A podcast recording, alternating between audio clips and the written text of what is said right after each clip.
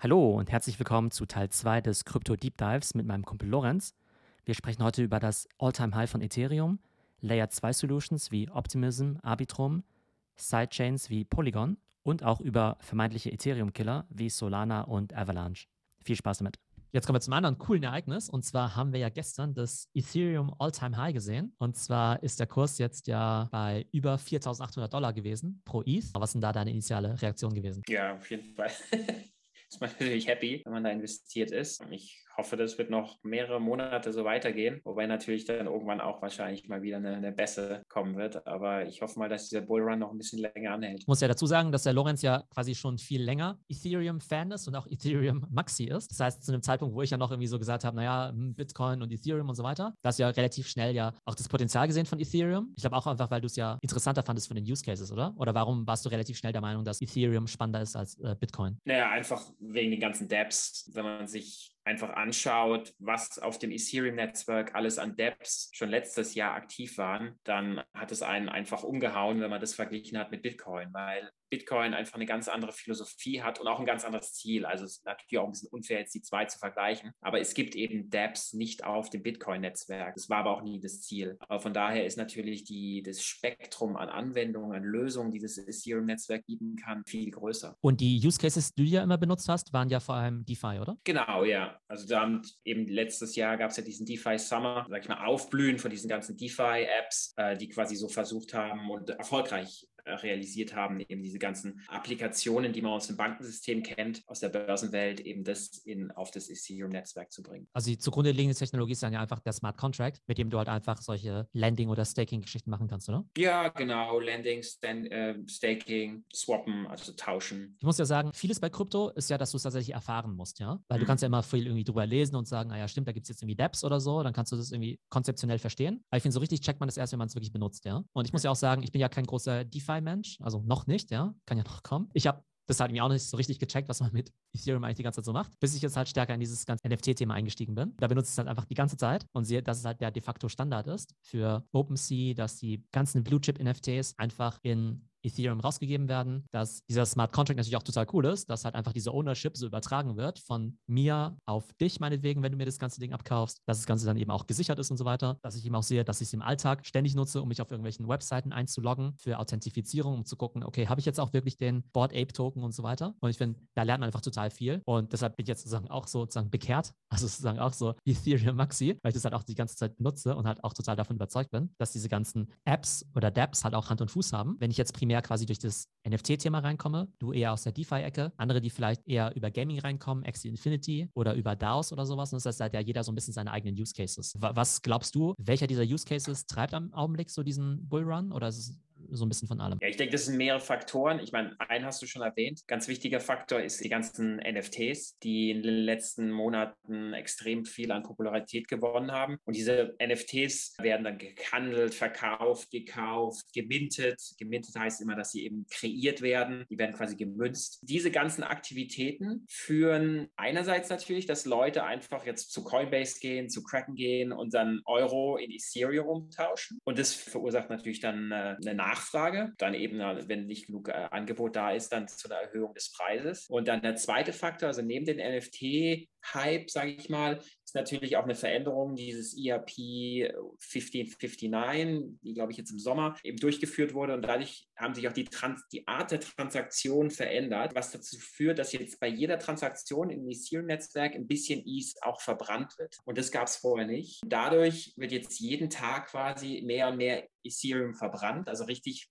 äh, verbraucht. Und dadurch nimmt natürlich die Menge des Ethereums langsam ab und was natürlich auch, könnte man sagen, dazu führt, dass der Preis eben langsam äh, steigt. Lass uns da nochmal einsteigen. Ich weiß, das haben wir vor ein paar Monaten schon mal besprochen, aber ich glaube, das ist nochmal gut, ganz gut, das nochmal zu besprechen, also nochmal klarzustellen. Wir haben ja immer gesagt, Dollars und Euros sind halt irgendwie ganz, ganz schlechtes Geld. Oder sagen ja so zumindest so diese, ne, diese Krypto-Fans, weil davon ja beliebig viel gedruckt wird und da gibt es irgendwie Inflation. Und tatsächlich haben wir jetzt ja die ganze Zeit so Höchststände Inflation in, ne, in verschiedenen Ländern, auch in der westlichen Welt und nicht nur in Venezuela oder Vietnam oder so. Dann wurde ja immer gesagt, Bitcoin ist eben Sound Money, weil das ja zumindest eine begrenzte Menge ist, weil wir ja wissen, es wird niemals mehr als 21 Millionen Bitcoin geben. Und dann wurde ja immer gesagt, dass Ether dann ja sogar nicht nur Sound Money ist, sondern Ultrasound Money, ne? also ne, diese Fledermaus und dieser Lautsprecher als Emoji, weil ähm, sozusagen das, was du gerade beschrieben hast, ja, das ja fast sogar deflationär ist, weil ja auch was verbrannt wird. Ich glaube, was für die Zuhörer vielleicht nochmal interessant ist, ist, es gibt ja keine fixierte Menge jetzt an Ethereum, an Ether, sondern da werden ja auch schon wieder immer neues Ether rausgegeben, oder? Als Block Rewards an die Miner. Wird es weniger, weil was verbrannt wird, oder wird es am Ende doch mehr,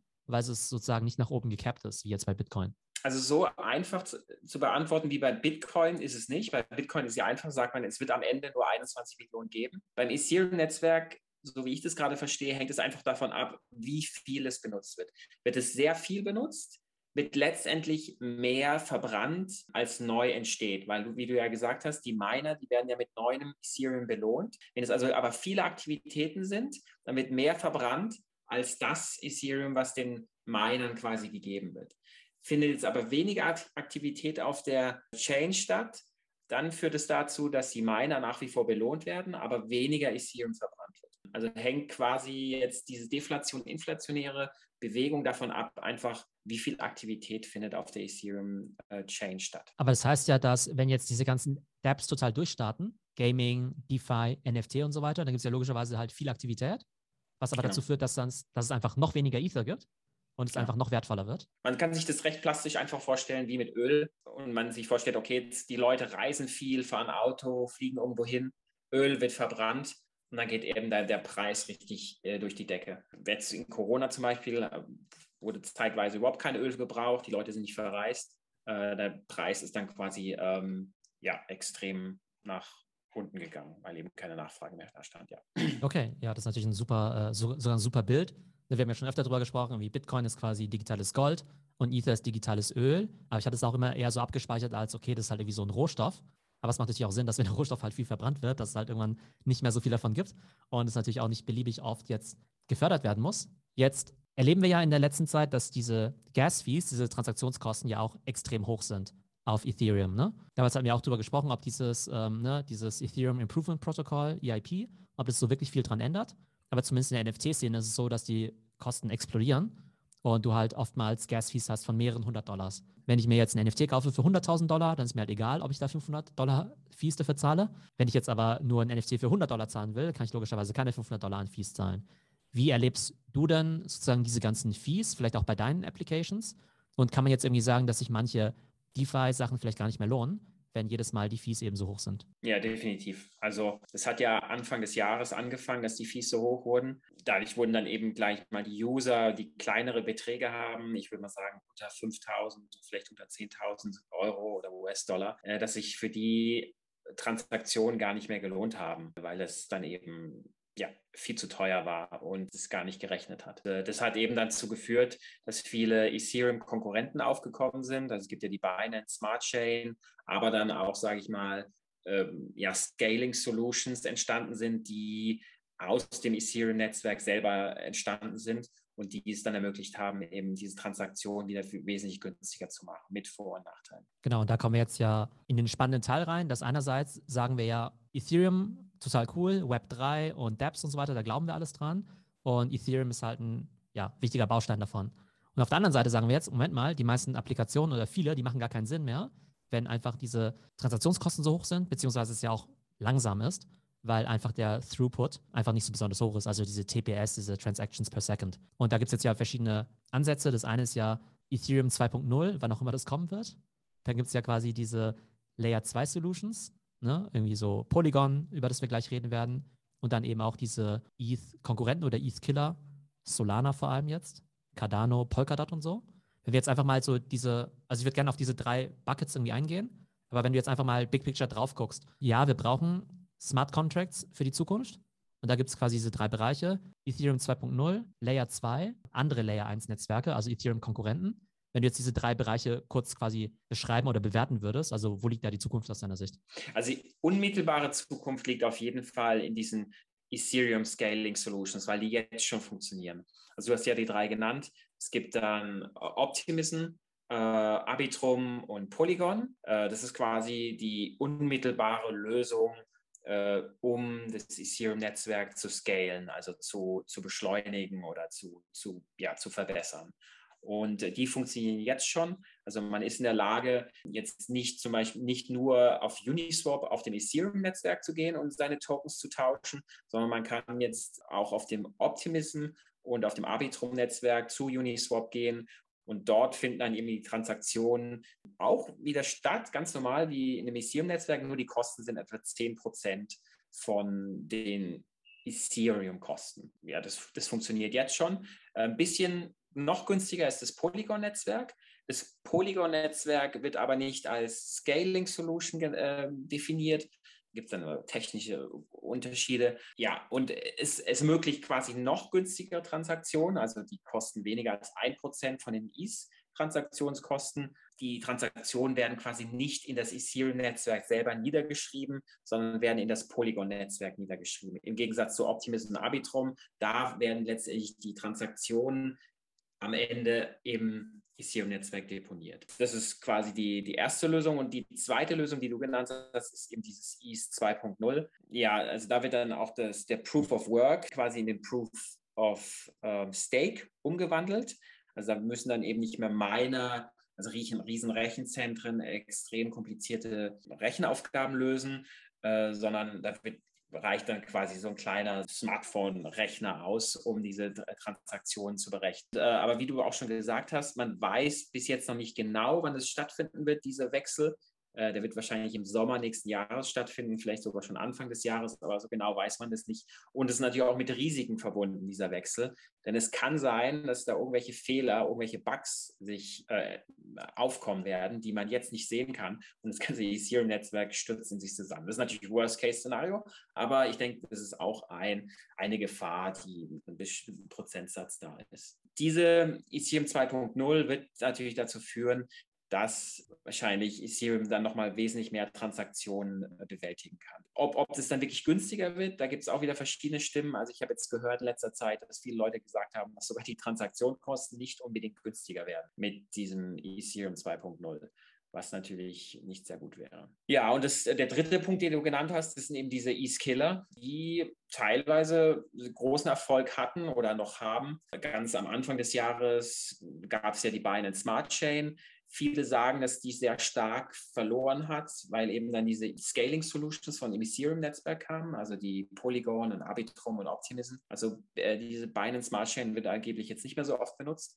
Aber es gibt jetzt neue, ähm, sage ich mal, Ethereum-Killer, die aufgekommen sind im Sommer. Zwei, die ich auf jeden Fall nennen will, ist Avalanche und Phantom und Solana natürlich. Genau, diese drei. Das sind natürlich äh, potenzielle E-Skiller. Äh, was diese Netzwerke dann auch mal am Anfang machen, wenn die entstehen, die versuchen dann ganz viele Nutzer anzuziehen, indem sie quasi so Millionen große Budgets haben und dann jeden Nutzer belohnen, der bestimmte Dapps benutzt. Und jeder Nutzer, der diese Dapp benutzt, kriegt dann, solange er diese benutzt, äh, einfach diese native Token von diesem Netzwerk. Also wenn ich dann zum Beispiel Solana-Netzwerk gehe und die haben sicher so eine Bank-App wie zum Beispiel Aave, äh, ein Konkurrenzprodukt, ich weiß jetzt nicht genau, wie die heißen, aber wenn man das benutzt, dann kriegt man nicht nur die Zinsen von den Einlagen, sondern man kriegt dann zusätzliche nochmal äh, incentivized Gebühren in Form von Solana-Token. Und diese Incentivize-Programme führen natürlich dazu, dass am Anfang dann ganz viele Leute in diese neuen Netzwerke strömen. Okay, aber im Prinzip so ähnlich, was wir vorhin besprochen haben, quasi so ähnlich wie diese Airdrops, dass genau. du auch dafür belohnt wirst, quasi Uniswap zu benutzen oder dieses ENS. Schon mal ein super Überblick. Also wir haben quasi Ethereum 2.0, wir haben halt diese Layer 2 Solutions und dann quasi diese Ethereum-Killer. Lass uns vielleicht nochmal auf diese Layer 2 erstmal gehen. Da gibt es jetzt ja irgendwie verschiedene Begriffe. Da gibt es irgendwie so Layer 2 Solution, Scaling Solution, Sidechain, ist es alles das Gleiche oder gibt es da Unterschiede? Nee, genau. Ja, da hast du gut zusammengefasst. Also genau, Polygon ist eine Sidechain. Warum ist es eine Sidechain? Weil die Transaktionen in das Polygon-Netzwerk selber niedergeschrieben werden. Also wenn ich dann eine Transaktion mache, dann wird es im Polygon-Netzwerk reingeschrieben und nicht ins Ethereum-Netzwerk. Deshalb ist es eine Seitenchain. Also es ist wirklich eine, eine Chain, die neben dem Ethereum-Netzwerk existiert. Optimism und Arbitrum ist keine Sidechain. Die sind eine Scaling Solution, die quasi am Ende die Transaktionen doch im Ethereum-Netzwerk niederschreiben. Äh, Rollup, Optimism und Arbitrum sind beide, glaube ich, Rollups. Und was dazu führt, ist, wenn, wenn du jetzt einen Tausch machst bei Uniswap, du tauschst jetzt Ethereum gegen USDT, dann ist es eine Transaktion und dann zahlst du zwischen, sage ich mal, 50 und 100 Euro.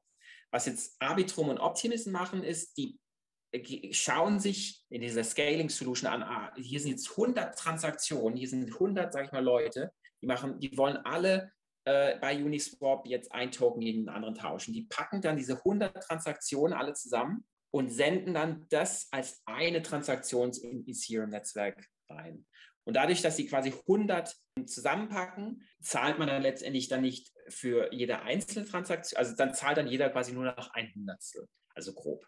Ja, und lässt letztendlich führt dann, äh, dass man grob nur noch 10% der Transaktionsgebühr zahlt. Ja. Aber nehmen wir an, ich will jetzt eine Transaktion machen auf Uniswap oder meinetwegen, ich will ein NFT kaufen. Ja. Habe ich dann die Wahl, jetzt einfach zu sagen, nee, ich will, das, ich will das jetzt quasi nicht auf Ethereum durchführen, sondern jetzt irgendwie mit äh, Optimism oder Arbitrum oder Polygon? Habe ich da überhaupt die Wahl? Also ich weiß, dass OpenSea existiert auf dem Ethereum-Netzwerk und auf dem Polygon-Netzwerk, aber nicht auf Optimism und Arbitrum. Also hast du nur die Wahl, dass du entweder mit deinen Assets quasi ins Ethereum-Netzwerk gehst, dich mit OpenSea verbindest und dann, dann den Kauf machst und Verkauf, oder du kannst ins Polygon-Netzwerk gehen und da dann den Kauf und Verkauf über OpenSea machen. Beim Tauschen dagegen hast du die Wahl. Also da kann man dann wirklich äh, wählen, okay, benutze ich jetzt Uniswap auf Ethereum oder Uniswap auf Arbitrum oder Uniswap auf Optimism.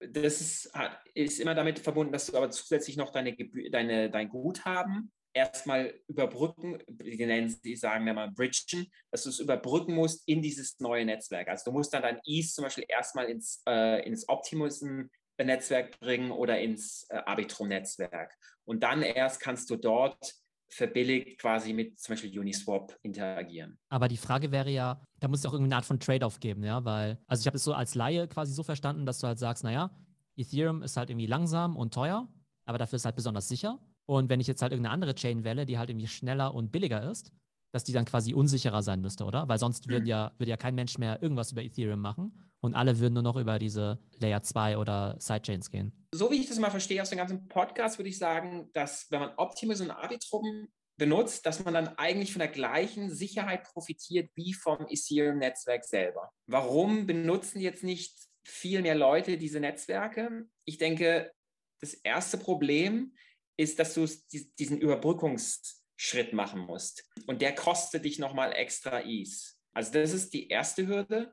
Und die zweite Hürde, denke ich mal, warum nicht so viele Leute jetzt Optimism und Arbitrum benutzen, ist, dass die Anzahl der Dapps, die es in diesen Scaling Solutions gibt, dass die noch nicht sehr hoch ist.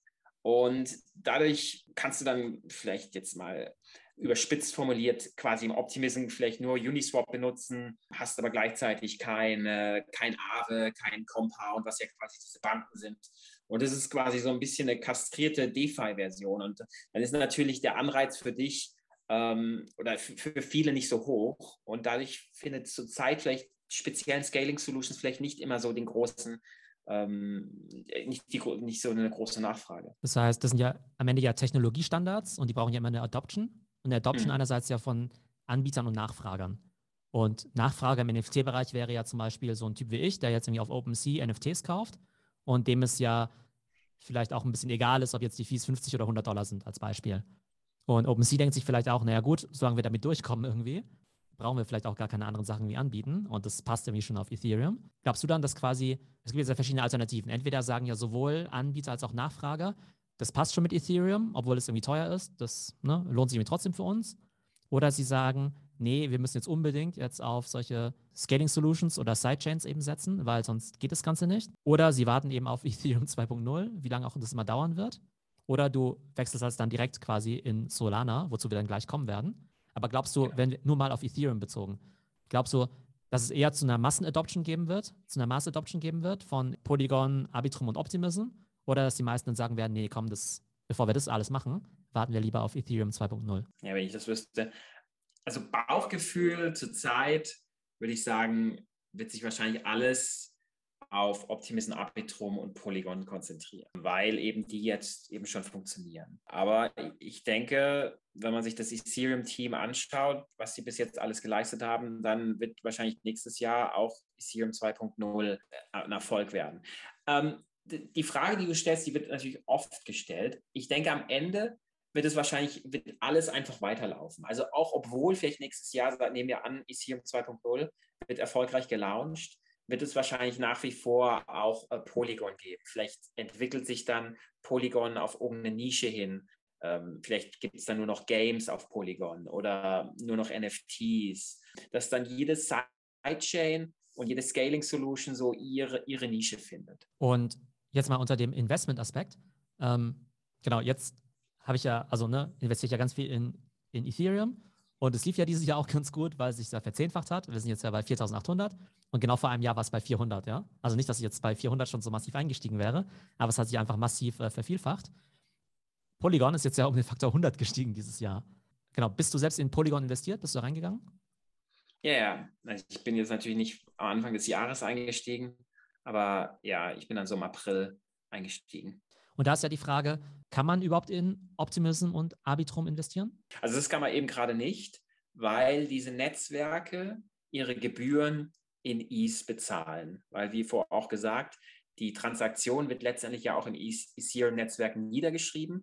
Deshalb benutzen Optimism und Arbitrum als Gas Ethereum. Und Polygon wird deswegen auch ein bisschen als Sidechain bezeichnet, benutzt. Äh, da kann man nicht mit ETH bezahlen, sondern muss man eben diesen Matic-Token haben. Sozusagen aus Investmentperspektive ist quasi dein Optimism und Arbitrum halt einfach nur quasi eben eine Scaling-Solution, die quasi Ethereum so wie es ist halt besser macht.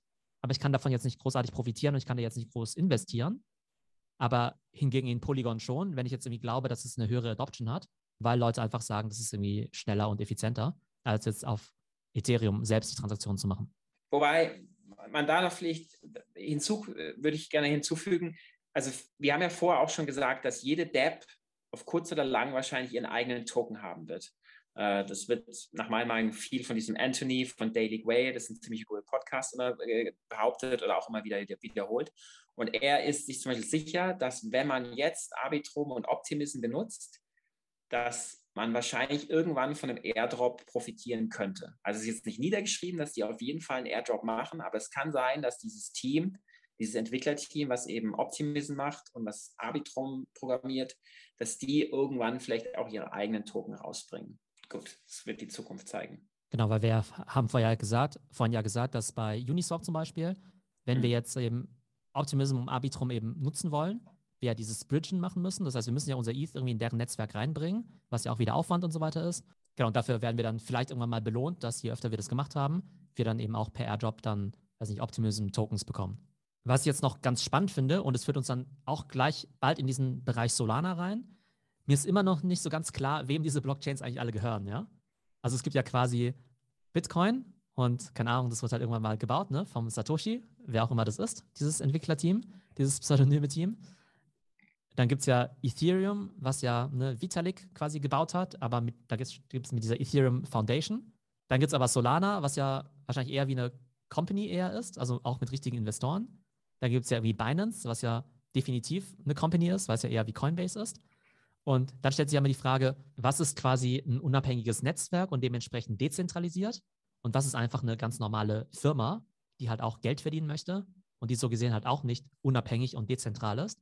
Und wo du jetzt sagen könntest, naja gut, da will ich jetzt eigentlich meine NFTs nicht haben, weil das ist ja so gesehen nicht sicher, weil es halt irgendwie einer Firma gehört. Kannst du da vielleicht mal das grob einsortieren? Was ist sozusagen wirklich dezentral? Was ist eine Firma? Ja, das ist eine gute Frage. Das ist ja auch so ein bisschen eine philosophische Frage, nach meiner Meinung, weil viele Leute dann immer verschiedene Meinungen haben. Also zum Beispiel sage ich mal, die Bitcoin-Maxis, für sie ist eigentlich nur Bitcoin wirklich dezentralisiert, weil das Team, das ja aus Satoshi bestand und mehreren anderen bekannten und nicht anonymen Programmierern, hat ja nie sich selber eine Menge an Bitcoins zugeschrieben. Also das Netzwerk ist einfach gestartet und hat, so wie die Regeln aufgestellt wurden, die Bitcoins einfach immer nur an die Miner verteilt. Niemals an das Programmierteam am Anfang. Ja, vielleicht kurz dazu, das heißt, äh, Satoshi, wer auch immer das ist, das heißt, der hat sich quasi seine Bitcoins auch durch Mining wirklich verdient und hat nicht einfach genau. gesagt, hey, äh, ich habe das ja gegründet,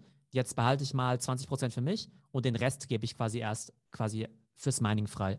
Der war also extrem selbstlos und hat, wie du gerade gesagt hast, auch immer nur selber gemeint, er hat sich quasi keinen Pre-Mine gegeben. Also es wird auch mal von Pre-Mine gesprochen.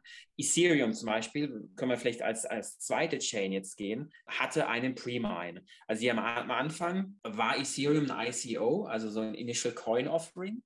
Äh, ich meine, sie haben das Geld in Form von Bitcoin aufgenommen und dieses Geld oder diese Bitcoins flossen dann in die Foundation. Aber viele, sag ich mal, ein paar von den Programmierern waren schon sehr reich, dadurch, dass sie vor, vorige Startups gegründet haben und haben dadurch sehr viel Bitcoin gespendet und haben dann entweder dadurch einen großen Anteil bekommen oder einfach durch, den, durch einen definierten Pre-Mine hat jedes Teammitglied, ich glaube, es waren acht Programmierer, haben einfach auch einfach so Ethereum bekommen, ohne dass sie Bitcoin am Anfang liefern mussten. Und dadurch kann man natürlich argumentieren, das Ethereum-Netzwerk ähm, nicht sehr fair am Anfang verteilt wurde und dass bestimmte Gruppen und ich weiß nicht, vielleicht sogar VCs, ich glaube nicht, dass da wirklich VCs dabei waren, aber extrem viele Ethereum-Coins bekommen haben. Und dadurch entsteht natürlich was weniger Dezentrales wie Bitcoin. Sagen, in dem ganzen Spektrum der Dezentralität ist Ethereum noch sehr, sehr dezentral. Als krasses Gegenbeispiel kann man dann zum Beispiel äh, das Solana-Netzwerk nennen. Da gab es auch vor ein paar Monaten oder Wochen einen guten Twitter-Beitrag. Da wurden quasi alle ähm, Smart Contract Chains oder alle großen Chains verglichen, wie groß der Anteil ist am, am Pre-Mine die quasi VCs bekommen haben. Und ich glaube, dass bei Solana der Anteil dabei grob 50 Prozent liegt. Und das ist natürlich, sage ich mal, eine Gefahr, weil diese VCs müssen die investieren und nach ein paar Jahren, nach fünf Jahren, nach spätestens acht, sieben, brauchen die dann auch wieder diese Liquidität aus ihren Investitionen, um neue Unternehmen zu fördern. Und da wird eben dann zum Beispiel gesagt, dass Solana eben extrem viel VC-Geld hat und dass die dann vielleicht irgendwann ihr Geld oder diese Coins verkaufen wollen, um eben wieder an, das, an die Liquidität zu kommen. Also wenn man das jetzt als Spektrum äh, ziehen würde, ja, würde ich sagen, dass Bitcoin ex extrem dezentral ist, äh, Ethereum würde dann vielleicht als nächstes kommen und als extrem zentrales Chain würde ich jetzt zum Beispiel mal Sol Solana gerade nennen. Aber würdest du sagen, dass Solana dann mehr wie eine normale Firma ist, wie zum Beispiel Coinbase? Oder ist es dann doch trotzdem mehr wie eine, wie eine Blockchain oder wie halt, was auch immer, wie auch immer du jetzt, äh, als was auch immer du jetzt Ethereum bezeichnen würdest? Ja, ich, ich würde es definitiv mehr wie, ein, wie du sagst, wie eine Firma, wie ein Unternehmen bezeichnen. Und man kann sich auch eine Dezentralität noch nicht nur anschauen, sage ich mal, wer kriegt am Anfang wie viel von den Coins, sondern es gibt ja auch noch diese technische ähm, Implementierung, wer kann alles ein Miner sein. Also im, im Bitcoin-Netzwerk war es ja am Anfang so, dass jeder mit einem normalen PC und vielleicht einer Grafikkarte das Netzwerk hat laufen lassen können. Aber irgendwann haben die dann, glaube ich, die Algorithmen geändert Mittlerweile können es nur noch große Serverfarmen, die spezielle ASIC-Computer haben. Äh, und das ist, das, also die Miner dann, diese Funktionalität der Miner ist dann zum Beispiel da, sage ich mal, nicht der dezentral oder nicht jedem äh, zugänglich. Also ich könnte, du und ich könnten das jetzt nicht machen, das wäre viel zu teuer. Ethereum-Netzwerk zum Beispiel würde ich sagen, ist von der Miner-Anforderung gerade eigentlich recht einfach. Also ich höre immer wieder, dass man nach wie vor mit einer guten Grafikkarte im Ethereum-Netzwerk auch meinen kann. Also, und das könntest du und ich machen. Natürlich lohnt sich das da ein bisschen mehr, wenn man eine riesen Serverfarm hat, aber ein Computer mit einer guten Graf Grafikkarte ist da in der Lage, auch das, das, zu meinen. Beim Solana zum Beispiel, da wird dann oft immer kritisiert, dass die Anforderungen an die Miner so ähnlich hoch sind oder noch viel, sogar viel, viel, noch viel höher als beim Bitcoin oder zumindest auf jeden Fall als beim Ethereum-Netzwerk. Dass man da eben Server braucht mit ganz viel RAM, sehr, sehr guten Internetverbindung, weil das die große Vorteil von Solana ist ja, dass sie, dass sie ganz viele Transaktionen ganz schnell, ganz günstig äh, ermöglichen kann. Und das kann eben nur mit sehr, sehr guten äh, PCs oder Super-PCs ähm, bewerkstelligt werden. Jetzt ist es ja so, dass diese Diskussion wie dezentral oder nicht und so weiter können wir ja auch sagen, hey, das ist halt nur was für irgendwelche Freaks, die sich dafür interessieren, die White Paper lesen und so. Aber für den Otto-Normalverbraucher, der irgendwie DeFi machen will, der NFTs kaufen will, dem ist eigentlich total Schnuppe, ob Sidechain oder Layer 2 oder dezentral oder Solana, Ethereum und so weiter. Glaubst du, dass es am Ende überhaupt eine Rolle spielen wird? Oder ist es am Ende einfach nur wie eine Technologie, wie du halt sagst, ich benutze halt irgendwie Facebook, Google, AWS und so weiter. Und mir ist eigentlich als User total wurscht, was under the hood ist. Und am Ende wird sich dann vielleicht trotzdem Solana durchsetzen, weil sie halt einfach eine gute Technologie haben und dieses ganze andere eher so philosophisches Blabla ist, was vielleicht ein paar Leute auf Twitter interessiert, aber jetzt nicht irgendwie jemanden, der sich irgendwie morgen ein NFT von Bayern München kaufen will. Ich meine, ich kann jetzt wirklich nicht in die Zukunft schauen. Äh, wenn ich wetten würde, müsste, dann würde ich sagen, dass sich diese dezentralen Netzwerke durchsetzen werden. Es kann aber sein, dass natürlich Solana für bestimmte Spezialanwendungen, eben weil es so schnell und günstig ist, die Nase vorn haben wird und in diesen Teilbereichen äh, sich durchsetzen wird. Was ich jetzt als spannend finde, ist, dass auf Solana, da gibt es ja aus meiner Sicht jetzt keine besonders guten NFTs. Obwohl sozusagen die geringen Transaktionskosten es ja naheliegend machen würden, dass du sagst, hey, wenn ich jetzt irgendwie ein NFT launchen möchte, was jetzt halt nicht irgendwie 100.000 Dollar kostet, sondern vielleicht nur 100 Dollar, dann muss ich das quasi auf Solana machen, weil anders geht es ja irgendwie gar nicht. Also rein von den Transaktionskosten her. Und aktuell sehe ich halt überhaupt keine spannenden NFT-Projekte auf Solana. Das sind halt meistens immer nur so Copycats, quasi wie CryptoPunks, aber nur Sol-Punks heißen die dann. Also echt total schlechte Projekte. Und tatsächlich viele von den Mainstream-Companies, die jetzt NFTs releasen, also TikTok macht jetzt ja auch NFTs oder der WWF, quasi ne, die Tierschutzorganisation, die machen jetzt auch NFTs, aber tatsächlich machen die irgendwie Polygon, also auf Ethereum.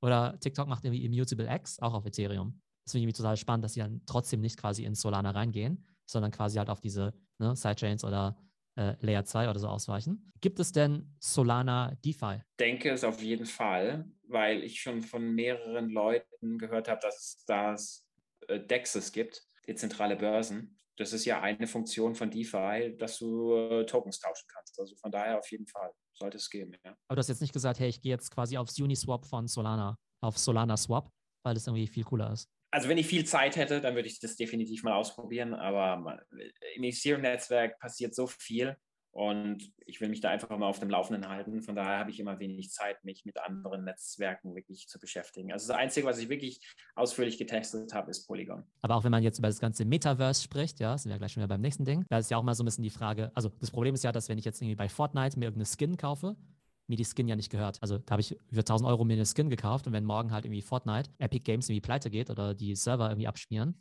dann ist es halt einfach weg. Ich kann es ja nicht portieren wie jetzt bei einem NFT oder sowas. Ne? Deshalb sehen die Leute, also glaube ich auch nicht, dass in Zukunft noch irgendjemand solche Skins kaufen wird für viel Geld, wenn sie dir nicht gehören, wenn sie kein NFT sind. Und von daher musst du es ja quasi als NFT machen, weil dadurch wird es halt irgendwie portierbar und es gehört halt dir selber. Ne? In der realen, in der physischen Welt da kaufe ich mir auch irgendwie iPhone oder AirPods und die gehören mir dann auch. Da sage ich ja auch nicht, okay, die gehören jetzt irgendwie jemand anderem oder sowas. Ne? Also ich glaube, das ist halt irgendwie auch noch so ein Thema, dass man vielleicht auch sagen würde, dass NFTs vielleicht halt auch Metaverse quasi kompatibel sein müssen und quasi auch so interoperable sein müssen in verschiedenen Systemen. Und du dann nicht sagst, hey, okay, mein NFT funktioniert jetzt irgendwie nur bei Solana World, aber nicht mehr bei Decentraland oder nicht mehr in Meta von Facebook oder so, da kann ich mir auch vorstellen, dass es auch ein äh, Faktor sein könnte. Lass uns es, also war auf jeden Fall super spannend, das Ganze so mal technisch eben näher zu beleuchten. Vielleicht noch aus so einem Investment-Aspekt. Das Problem ist ja immer, Zeit ist ja immer begrenzt, auch unsere Bandbreite, also sowohl die Bandbreite, Sachen zu verstehen, als auch zu investieren, ne? weil wir ja auch nicht unendlich viel Geld und auch nicht unendlich viel Zeit haben, ja. Ich bin ja, wie gesagt, ganz happy damit, dass ich in Bitcoin und Ethereum und so weiter investiert habe. Auf der anderen Seite, wenn ich mir jetzt bei CoinMarketCap jetzt diese ganzen Token irgendwie anschaue, da bin ich irgendwie doch nicht so ganz happy damit, wenn ich irgendwie sehe, dass irgendwie Ethereum dieses Jahr 10x gemacht hat und irgendwie Polygon irgendwie 100x und irgendwie Solana 120x. Und da stelle ich mir die Frage, wie kann es eigentlich sein, dass so Deppen wie wir, die sich ja schon eigentlich viel damit auseinandersetzen, nicht einfach 120x bei Solana irgendwie krass mitgenommen haben, weil wir ja im Prinzip ja schon verstehen, wie das funktioniert, dass irgendwie Smart Contracts irgendwie ganz cool sind und dass man halt so Sachen auf dem Schirm haben muss und dass natürlich sowas wie Solana oder mal auch Polygon krasses Potenzial haben, als Coin im Wert zu steigen. Also wie kann es sein, dass wir Vollidioten halt trotzdem dann nur, in Anführungszeichen, halt in Ethereum investiert sind und jetzt nicht unser Geld verhundertfacht haben bei Polygon und Solana? Ja, ich, ich finde, das ist immer sehr starkes Hindsight. Also ich meine, das kann man ja fast auf alles anwenden im Aktien, an der Börse gibt es auch irgendwelche Aktien, die sich verzehnfacht haben, verfünfzigfacht haben. Also allein Biontech zum Beispiel oder Moderna, die haben sich auch extrem gut entwickelt. Ja, es ist nicht so einfach, denn vor einem halben Jahr wusste man ja das nicht, dass sich Solana, dass die ganzen Behauptungen, die quasi Solana aufgestellt hat, hey, wir sind extrem schnell, extrem günstig, dass die sich auch bewahrheiten werden. Wenn man das alles geglaubt hätte, dann hätte man zum Beispiel auch in Cardano investiert und ich meine, obwohl der, die sich auch gut entwickelt haben, die haben nach wie vor, glaube ich, keine Depths. Aber klar, dagegen, was, was dagegen hilft, ist natürlich, dass man sich einfach damit beschäftigt, nach meiner Meinung viel Twitter liest, Podcasts hörst, bestimmte YouTube-Kanäle abonniert und letztendlich auch die ganzen Netzwerke dann auch ausprobiert. Ich denke, das ist das Wichtigste überhaupt. Ethereum quasi in einem DeFi-Sommer entdeckt letzten Jahres und es hat mir dann wirklich plastisch gezeigt, okay, diese, diese Börsen, die funktionieren wirklich, diese Banken funktionieren wirklich und eigentlich müsste man das eben mit jedem Netzwerk, was jetzt neu hochkommt, auch, auch machen. Aber mir fehlt da einfach die Zeit. Aber es gibt da, wie gesagt, gute YouTube-Kanäle und gute Podcasts. Aber genauso wie wir vorhin gesagt haben, du hast quasi Ethereum erst verstanden, als du DeFi gemacht hast und ich mhm. habe Ethereum erst verstanden, als ich eben NFT gemacht habe. Da muss man doch jetzt irgendwie ganz konsequent zumindest mal die fünf großen Smart Chains abklappern und sagen, okay, gut, was ist quasi das NFT von Solana, was ist das DeFi von Solana, was ist das NFT von Cardano, was ist das DeFi von Cardano, das von Polkadot, ob es es irgendwie gibt. Ne? Und dann sehen wir vielleicht, gibt es vielleicht gar nicht. Oder wir probieren es aus und sagen, ja, es ist total bescheuert. Oder wir probieren es aus und sagen, ja, voll geil, weil viel schnellere Transaktionen, viel billiger und so weiter. Und dann würden wir vielleicht auf die Idee kommen, Mensch, Solana NFT, next big thing. Und das muss ja voll geil sein. Und dann würden wir es ja schon besser verstehen, oder? Aber also klar, Hindsight können wir jetzt nichts mehr dran ändern. Aber das wäre doch eigentlich die richtige Herangehensweise. Ja, yeah, definitiv. Ja. Aber gibt es nicht irgendwie auch objektive KPIs, dass ich halt irgendwie, ne, wir hatten ja noch mal bei DeFi drüber gesprochen, dass du ja bei diesen verschiedenen Swaps ja auch irgendwie so Kennzahlen hast, irgendwie, keine Ahnung, wie viel Geld da quasi auch gelockt ist und so oder wie viele Transaktionen darüber gehen. Kann ich nicht einfach auf eine Seite gehen wie CoinMarketCap und quasi nicht einfach nur, nicht nur sehen, wie viel es wert ist, sondern auch die Usage ansehen und dann halt einfach sagen, okay, ab einer Usage von X weiß ich, da, das ist jetzt nicht nur Hype, das ist jetzt nicht nur ein White Paper, wo drin steht, das macht irgendwie 50.000 Transaktionen pro Sekunde, sondern da passiert auch tatsächlich was. Und dann ab irgendeinem Zeitpunkt sagen, okay, da, da geht ja einiges. Selbst ohne es ausprobiert zu haben, zu sagen zu können, hey, äh, Solana hat jetzt irgendwie quasi Adoption und da gehe ich jetzt rein? Ja, da gibt es auf jeden Fall so Analyse-Webseiten. Also eine recht einfache, die ich auf Twitter folge, ist Coin 98 nach meiner Meinung. Die postet die ganze Zeit Statistiken von diesen ganzen Smart Contract Chains. Äh, dann gibt es Dune Analytics. Ich meine, die haben Fokus nur auf das Ethereum-Netzwerk, aber dann kann man damit dann alle die ganzen Dapps analysieren. Und da gibt es noch mindestens zwei, drei andere ähm, Analytics-Seiten, die eben solche Statistiken liefern. Und es wirft ja ohnehin die grundsätzliche Frage auf, warum wir überhaupt noch richtige und normale Jobs haben und nicht einfach nur Fulltime Crypto gehen, weil also genug Zeit kann man ja definitiv damit verbringen. Ja, aber vielleicht als Devil's Advocate würde ich dann sagen, naja, aber es kann ja auch wieder so eine Situation kommen wie entweder Sommer dieses Jahres oder äh, 2018. Also irgendwann wird auch dieser Bullrun wieder aufhören. Und ich denke, dann wird man auch wieder vielleicht ganz froh sein, wenn man noch irgendwie einen, einen Job in der real, realen Welt hat. Glaubst du das eigentlich? Weil ich habe halt so den Eindruck, dass so 2017, ja, und dann klar, und dann kam dieser ganze ne, Kryptowinter und so. Also klar, wird es mal so kleine Dips geben, aber glaubst du nicht, dass sozusagen jetzt so Web 3 so diesen Point of No Return quasi schon überschritten hat? Dass jetzt einfach ganz klar ist, die Welt geht in Richtung Web 3, dezentralisiert, Dapps und so weiter, dass es quasi schon so beschlossen ist. Genauso wie halt irgendwann beschlossen war, dass halt du Schuhe nicht mehr im Laden verkaufst, sondern über das Internet. Dass es quasi jetzt schon irgendwie das Thema durch ist. Und jetzt einfach nur die Frage ist, welcher Player sich durchsetzt? Ja, und in diesem Bitcoin-Kreisen wird ja auch oft von diesem Super-Cycle gesprochen, eben was du jetzt auch gerade, das ist ja quasi ein Synonym für das, was du gerade gesagt hast, eben, dass dieser Zyklus jetzt viel länger dauern wird als die vorigen Zyklen und wir nicht sofort wieder so einen Abschwung haben wie 2018 und ich glaube 2013. Who knows, ja, vielleicht, maybe. Vielleicht bin ich einfach ein bisschen vorsichtiger. Aber man muss ja sagen, zumindest in bestimmten Bereichen gab es auf jeden Fall längere Abkühlung. Also es gab ja diesen DeFi Summer 2020 und ich würde mal sagen, seit April, Mai, es gab, danach gab es erst einen kurzen DeFi Winter und dann mit Ethereum und Bitcoin diesen Jahres sind die alle nochmal hochgegangen, aber seit, seitdem, sage ich mal, NFT so viel äh, Medienpräsenz einnimmt, hat zum Beispiel DeFi ist jetzt relativ ruhig in der ganzen Zeit, obwohl da weiterentwickelt wird und es alles weiter benutzt wird. Also es kann schon so sein, dass bestimmte Bereiche in dem Ethereum-Netzwerk Hochphasen und wieder so Abkühlung haben. Und äh, also ich würde sagen, im DeFi-Bereich herrscht gerade so ein bisschen eine, so eine, eine, ruhigere Phase. Also beim NFT Twitter, der ja extrem aktiv ist, da wird mhm. sich ja quasi immer über den Bear Market lustig gemacht dass sie sagen, oh, jetzt, jetzt schon wieder Bear Market. Der angeblich jetzt gerade stattfindet. Ja, genau, aber dann sagen sie halt immer so, oh, jetzt haben wir wieder den Bear Market wieder überstanden, so nach drei Tagen oder sowas, ja. Weil halt quasi in dieser Krypto- und NFT-Welt sich ja irgendwie ein Monat anfühlt wie ein Jahr und irgendwie so fünf Tage halt wie schon wie so Winter oder sowas, ja. Und wenn dann halt mhm. einfach sozusagen diese Floorpreise von bestimmten Kollektionen jetzt so stärker runtergehen, meinetwegen von Board Ape oder sowas, ja, wenn dann halt der Board Ape halt für fünf Tage halt nicht mehr 150.000 Dollar kostet, sondern halt irgendwie nur noch 135.000 Dollar. Da gibt es halt irgendwie voll die Panik und dann so, ah, World is crashing und so weiter, NFT is over oder sowas, ja. Und dann machen sie quasi immer schon so sarkastisch irgendwie. Wenn es dann halt von 135.000 halt doch wieder auf 150.000 geht, meinetwegen, dann sagen sie, oh, uh, we survived NFT Winter oder sowas, ja. Oder we survived the NFT Bear Market. Also das ist halt auch mal ganz witzig. Genau, und du bist ja so DeFi-Fan, aber wurdest du jetzt auch so ein bisschen angesteckt quasi von diesem NFT-Fever? Oder sagst du, nee, das ist mir alles komisches Zeug, Affen, Punks, damit kannst du eigentlich nichts anfangen? Also natürlich wäre ich gerne Besitzer von einem CryptoPunk, wenn ich vor einem halben Jahr oder einem Jahr gekauft hätte. Aber bei den Preisen finde ich das einfach für mich einfach ein bisschen zu verrückt, muss ich sagen. Weil, also, was ich verstehe, ist, dass, sage ich mal, diese richtigen, wie sagt man, diese Top-Tier-NFTs, dass die einen bestimmten Wert haben, das verstehe ich. Aber, also zum Beispiel CryptoPunk ist gar keine Frage.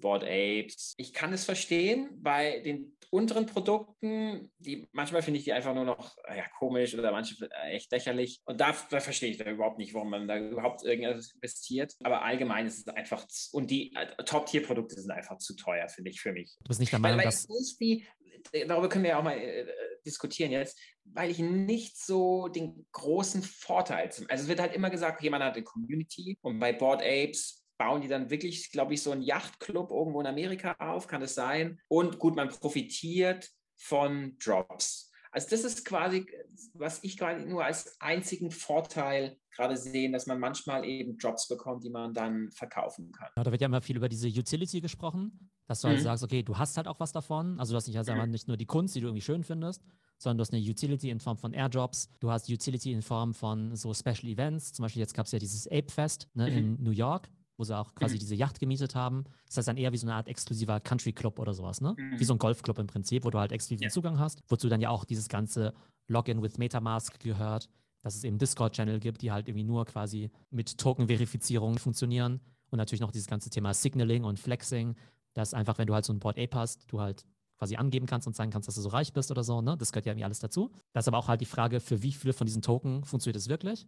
Und wie du schon richtig sagst, du brauchst jetzt nicht jeden Tag eine neue Kollektion von 10.000 Wildschweinen oder von 10.000 Pandas oder so, sondern da gibt es halt schon diese Blue-Chip-Dinger. Utility ist halt irgendwie total wichtig, aber dann halt auch wieder diese Frage, ne, wie wichtig ist es wirklich jetzt im Metaverse?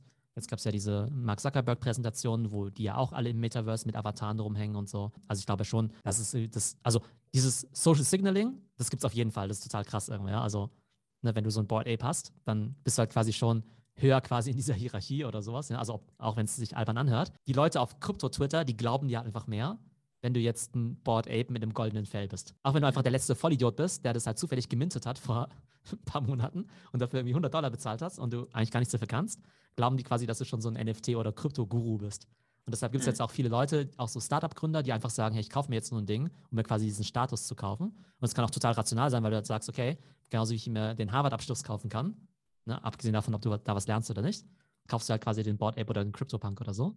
Ähm, mhm. Von der, diese Dimension gibt es auf jeden Fall. Mhm. Und jetzt wird man eben sehen, bei diesen Clone X, in die ich ja auch investieren werde, inwiefern halt so dieses ganze Thema 3D-Avatare, Metaverse und so weiter dann eben auch äh, relevant ist. Genau, können wir auch nochmal detailliert irgendwann mal drüber reden. Für mich stellt sich eher wieder die Frage, wie kann es sein, dass so Vollidioten wie wir den ganzen Tag auf Krypto-Twitter rumhängen und keinen Crypto-Punk haben? Das darf ja irgendwie nicht wahr sein, ja? Dass wir dann nicht, also, wie gesagt, vor einem Jahr konntest du so einen Crypto-Punk halt für 300 Dollar kaufen. Warum können dann so Vollidioten wie wir, warum kaufen wir dann irgendwie von damals für 20.000 Dollar äh, irgendwie Bitcoin oder sowas, ja? anstatt irgendwie so CryptoFunk zu kaufen. Ja, aber das ist ja wieder Hindsight 2020. Aber als Gegenargument würde ich dann wieder sagen, gut, aber es gab ja auch NFT-Projekte, die damals gelauncht wurden und die heute äh, komischerweise kaum an Wert zugenommen haben. Also ich meine, diese Crypto Kitties, die waren doch sogar fast früher, sind früher entstanden, meine ich, als Crypto Punks. Und von denen hört man zurzeit eigentlich gar nichts, was ich gar nicht verstehe. Oder Letztes Jahr gab es ja diese Hash-Masks, äh, diese Gesichter oder Figuren. Und von denen wird heute zum Beispiel auch kaum gesprochen oder gar nicht nach meiner Meinung. Von daher gibt es schon Beispiele von NFTs, wo man dann, wo man äh, letztes Jahr dann quasi ins Klo gegriffen hätte, hätte man viel investiert oder wenig, waren ja, waren ja sehr günstig und die hätten sich kaum entwickelt. Also es gibt schon Beispiele, wo man auch, ja, wo es nicht so gut gelaufen wäre, oder? Also die CryptoKitties kenne ich jetzt nicht so gut. Da liegt es auf jeden Fall daran, dass die halt auch gezüchtet worden sind. Also sie konnten sich ja vermehren, also so ein Breeding yeah. machen. Deshalb gab es halt irgendwann halt Millionen davon. Das heißt, da hast du halt ah, okay. nicht mehr diesen exklusiven Charakter von 10.000 oder sowas, wie jetzt zum Beispiel okay. bei CryptoPunks. Ich sage das ja auch so ein bisschen aus Spaß, warum wir so voll Idioten sind. Aber eigentlich sind wir schon voll Idioten, ja. Aber das soll mich eher dazu motivieren, halt halt noch fleißiger zu sein, mir mehr Mühe zu geben, eben Trends zu erkennen und noch mehr Risiken einzugehen. Weil mhm. zu sagen, das ist irgendwie alles Hindsight, bedeutet ja auch so ein bisschen wie, es gibt keine Analyse auf der Welt. Es gibt keine Systematik, es gibt keine, ne, es gibt keine Muster oder sowas. Ja, es ist ja wie wenn Leute jetzt sagen, ja, Tesla ist ja wie nur Glück, dass es jetzt irgendwie so viel wert ist oder sowas. Und so, nee, also ab irgendeinem Zeitpunkt, irgendwann hättest du wahrscheinlich schon feststellen können, dass es eine ziemlich coole Brand ist und dass vielleicht Elektroautos die Zukunft sind und nicht so ein Verbrennungsmotor. Und genauso hättest mhm. du irgendwann bei CryptoPunks feststellen können, okay, diese sozialen Dynamiken mit irgendwie Signaling und irgendwie Exklusivität und Metaverse, da ist vielleicht irgendwas dran, da muss ich jetzt irgendwie reingehen. Und genauso, finde ich, müsste man quasi aus diesem Solana-Ding irgendwie lernen, Mensch, äh, Smart Contracts sind irgendwie schon wichtig. Welche genau sich da durchsetzt, keine Ahnung. Aber warum nicht mal überall mal 1000 Dollar investieren und mal gucken, was daraus wird? Und sobald es halt irgendwie Momentum aufnimmt, einfach noch stärker irgendwie reingehen. Also ich finde, das kann man mhm. irgendwie schon lernen. Also ich wehre mich sozusagen dagegen zu sagen, ja, es ist alles nur Hindsight-Bias, ja, weil sonst müssen wir ja auch nicht die ganze Zeit diese Podcasts hören und YouTube angucken und auf Krypto-Twitter irgendwie rumhängen, wenn wir den Eindruck hätten, es ist alles nur eine Lotterie und man kann es nicht wissen. Klar kann man nicht alles wissen und man kann sich nicht mit jedem Thema beschäftigen. Aber großer Vorsatz von mir für 2022. Ich werde nicht die nächsten CryptoPunks verpassen. Ich werde nicht das nächste Solana verpassen. Ich werde nicht das nächste Axie Infinity verpassen, weil ich halt versuche, mir Systeme zu bauen, um nicht alles mitzubekommen, aber vieles. Und ich werde mir definitiv so ein Spielgeldbudget einfach halt freimachen, dass ich halt sage, okay, 5000 Euro mehr oder weniger in Bitcoin jetzt investiere oder in noch schlimmer Aktien, ja, ist jetzt mir auch egal wäre es besser, wenn ich irgendwie 5000 Euro hätte, um halt irgendwie so auf meinetwegen sogar Polygon oder Solana oder sogar Meme-Coins zu gehen. Und das will ich einfach nächstes Jahr noch besser lernen. Einfach noch schneller die Vibes, die Informationen, die Discords, die Twitters und so weiter, diesen ganzen Chatter irgendwie mitkriegen. Und vielleicht auch einfach noch analytischer reingehen, um diese ganzen Analyse-Tools eben noch besser zu verstehen, wo man vielleicht versteht, wann eben was hochgeht. Und wir sind ja schon so ein bisschen early dran, also leider nicht mega early, aber zumindest so ein bisschen, ja. Und zum Beispiel, ich habe es halt zum ersten Mal bei Solana investiert, als halt bei 80 war. Mhm. Jetzt halt bei 250 ist irgendwie auch schon ganz cool. So 3x mhm. oder so. Also wäre natürlich cooler gewesen, halt bei 2 zu investieren. Und ich glaube halt schon, dass, wenn wir jetzt Solana als Beispiel nehmen, wenn wir einfach besser werden, wir dann das nächste Mal vielleicht Solana nicht halt bei 2 Dollar erwischen, aber vielleicht nicht erst bei 80, sondern vielleicht bei 40 oder sowas oder bei 20 und so wird man halt immer ein bisschen besser, glaube ich.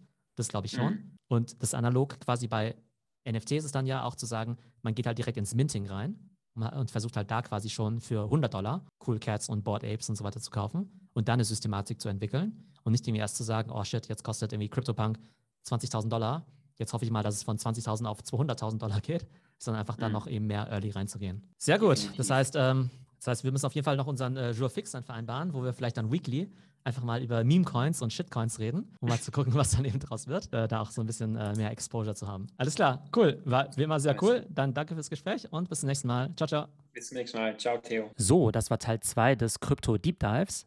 Falls ihr Teil 1 verpasst habt, solltet ihr da auf jeden Fall reinhören.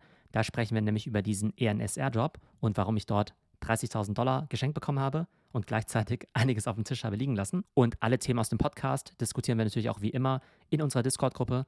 Und da haben wir mittlerweile auch einen eigenen DeFi-Bereich, also für Decentralized Finance, wo eben Lorenz aus dem Podcast auch der Moderator ist. Ich hoffe, es geht euch gut und bis zum nächsten Mal.